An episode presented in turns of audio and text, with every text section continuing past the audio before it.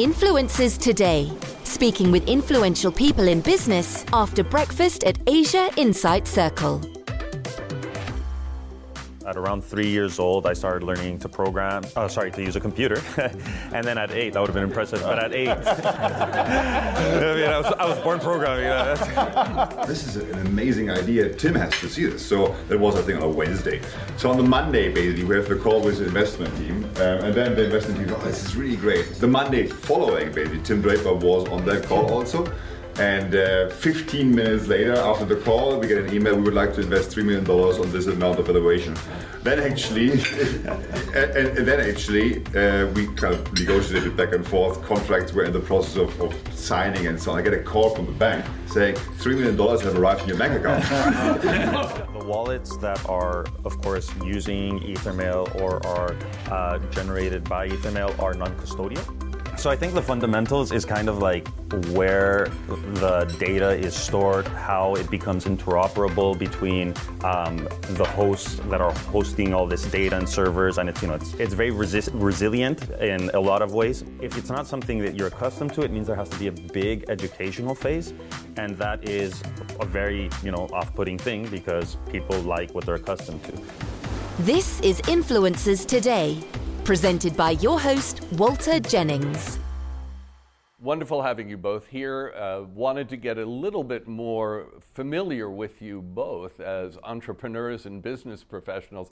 Uh, Gerald, perhaps you could uh, introduce yourself and your experience. Sure. Um, so, for about 20 years, I've been an entrepreneur. Started with actually a B2C company, a B2B company, a SaaS business, which we sold in 2006 to Capgemini and then from the B2B side, I moved to the B2C side, building a large e-commerce business, about 350 employees, 150 million revenues, and then sold this in 2011 to um, Amazon. Actually, in there, actually sending every day about 10 million emails, and then moving on towards building different brands through networks, basically acquiring a large number of users without spending a lot of marketing money.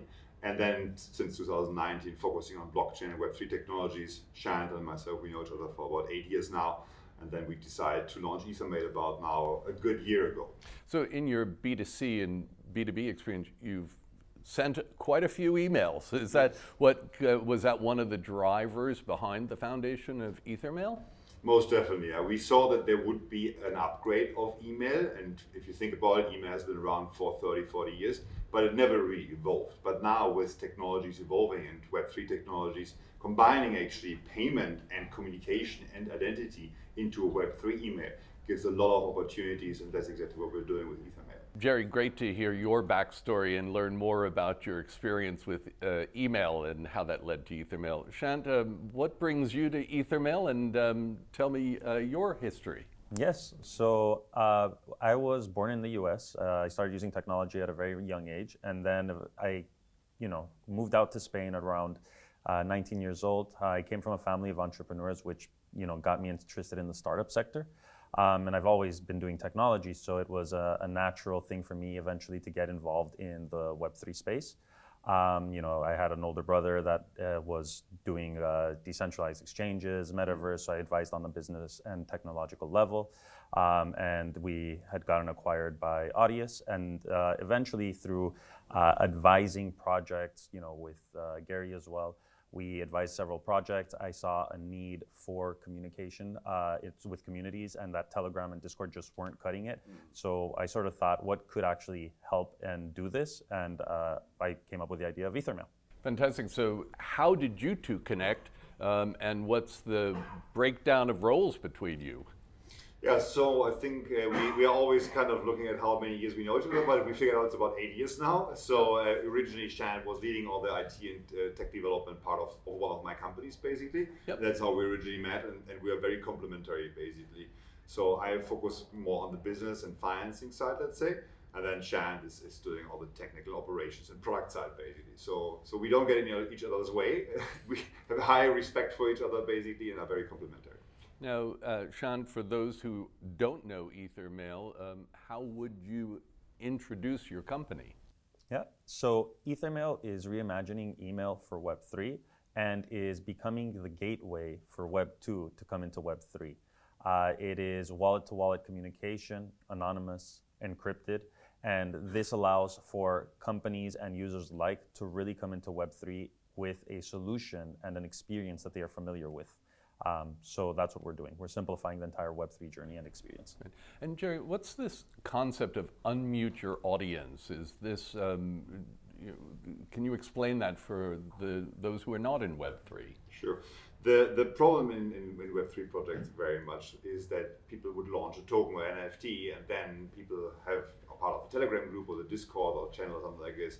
And then there's an inverse correlation between the number of users and the quality of communication. Right. When moon and then people like rug pull and so on. So eventually people just mute their Telegram or Discord channel. I mean, it happens to me all the time. But then the downside of it is I don't know anything anymore of what, what is happening in the community. So they can't reach me anymore. And even more important is actually once I have sold a, a token to the secondary buyer, that secondary buyer is no longer known to the first initial issuer. So people have a real big problem of getting in touch with the people who actually bought assets from them. Yeah, no, I know when I look down at my Telegram and I see, you know, 1,095 yeah. unread messages, I don't think all of them are meant for me. Yeah, exactly. Most likely. Probably not. It could be. You don't hope so, actually. Now, Shan, tell me a, a typical Web3 project getting started with you. What are some of the things that really draw them to Ethermail that they're not finding anywhere else?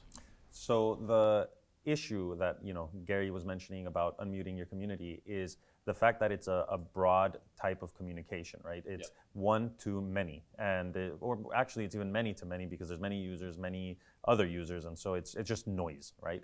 Uh, with Ethermail, it is again since it is email, it is a very personalized experience. So the first thing is that we go back to a more one-to-one conversation, which is tailored to what you want, which is relevant, and it's just it's not just noise. Um, and email, of course, has proven that it has a great opening rate, engagement rate, and all of this. The second thing is the fact that because it is anonymous, the users don't have to go back to the project and fill out an updated email, or they don't have to go and do weird things. It just simply with the transfer of the token, the company can rest assured they're reaching the right person. So these are some of the highlights of where they're super excited because um, everyone is enjoying their privacy, everyone is enjoying their encryption, and uh, they are able to communicate securely without all the noise. You're listening to Influencers Today, the podcast. Shan, what takes you from Bored Ape into boring accountancy? How does this become a corporate solution and not just a Web3 solution? Indeed. Uh, well, all the hype is in the Bored Apes. Right? we, we all have to look at the, the Web 2 uh, industry, where it is, uh, there are traditional companies that want to get into the space. And you know, if we try and propose to them different types of technologies, new tools, they're going to be more resistant and averse to it. So email is something that they all understand. It is compatible with the majority of their tools, whether it's an intercom, it's a, a HubSpot or a, a Zendesk, doesn't really matter because it's all email-based solutions. And so since they are very open and receptive to this, um, it is compatible with their technologies. It is a great gateway and a great opportunity to help these Web2 companies really get into the space? Well, um, at least with email, it, it, would be an easy transition for my mother. Of course, because there are four and a half billion people who use email. Um, I read a, an amazing stat that some 360 billion emails are sent every day. How is Ethermail going to help us cut through the spam? Yeah, that's a very good point. Actually, as a matter of fact, uh, there is about 30% spam of these emails actually. Um, and that is because um, Web 2 email basically is kind of designed for that. You filled out somewhere a form, you put somewhere an email, you didn't think about it basically, and then your email is out there and it just gets sold from one person to another. And as email is more or less relatively cheap to reach a user, and you have at one point given your permission, all of a sudden you get all this inbox and all that spam we believe you're going to we are going to move into a permission based email consent basically where you as a receiver say listen you're really invading my private inbox and you're taking time away from me. Uh, and that's also why email i think has very often a bad image because it's this bad conscious of oh how do i get to email inbox zero? And there might be something relevant for me in there which i might have lost. So the more you go into a consensual marketing mechanism and you actually define of what you as a user allow to, to be sent to you, the more relevant actually email will become. So we believe you can we can make email a lot better by applying Web3 technologies to it. Yeah, so it's a pay to read model. It's a pay to uh, read versus model, yeah. being paying the Yeah. Gmail or Yahoo Yes. or others. Exactly. Now, um, Shant, um, for those who don't have an Ethermail account, how do I sign up? Where do I go? How difficult is it?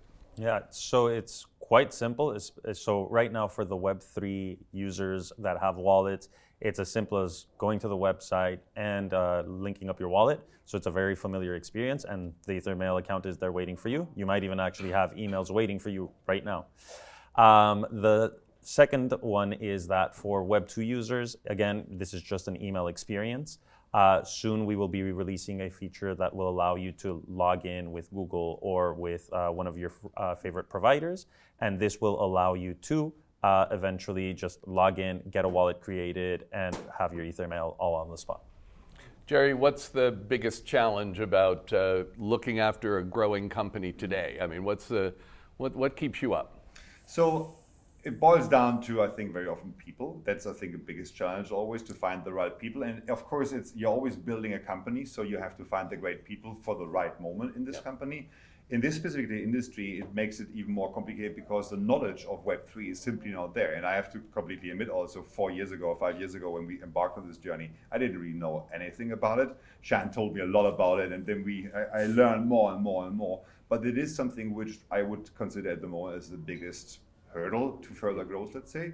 There is always, of course, capital and so on, but then great projects always get funded. There's always opportunities out there. So I think finding the right people is always the, the biggest challenge, and then build, building a great company which is which is doing great revenues and great great profits. Now, and Shant, what's the um, objective for you? When do you know you've reached your objective? What's success look like for you?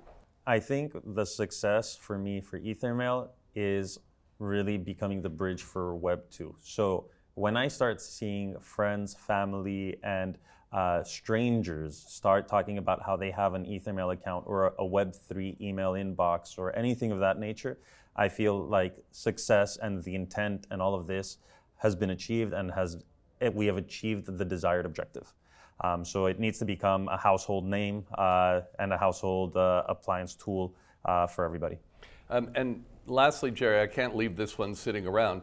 It's not just email, but it's also payment. Yeah, very good. Yeah, so uh, as we are combining basically the communication and the payment layer, basically, it opens up to a lot of opportunities. So I can send an email essentially from my Ethermail to your Ethermail and transfer a payment with that email because it's of course wallet to wallet transaction. And that is C2C communication. Now, if you think about a B2C communication, essentially, I can, as a company, send you an email and say, listen, Walter, do you want to buy this product? And within the email, you can actually click and buy it. So it's really a three, a three-step purchasing process versus today, it's a 13-step purchasing process uh, in Web 2, basically. So it opens a lot of opportunities. Yeah, well, um, I don't want my spouse to find out my email Yeah. is connected to my wallet. yeah, that's true. Might have its downsides. Fantastic. Well, thank you both for making time for to speak with us today, and good luck in your trip in Hong Kong and Singapore. Very much. Thank you Thank very you very much. much, for your time Thank also. you. Thank you. This has been Influencers Today. Why not hit the subscribe or follow button so you never miss an episode? If you're listening on Apple Podcasts, then please leave us a review and a five star rating. Thank you for listening.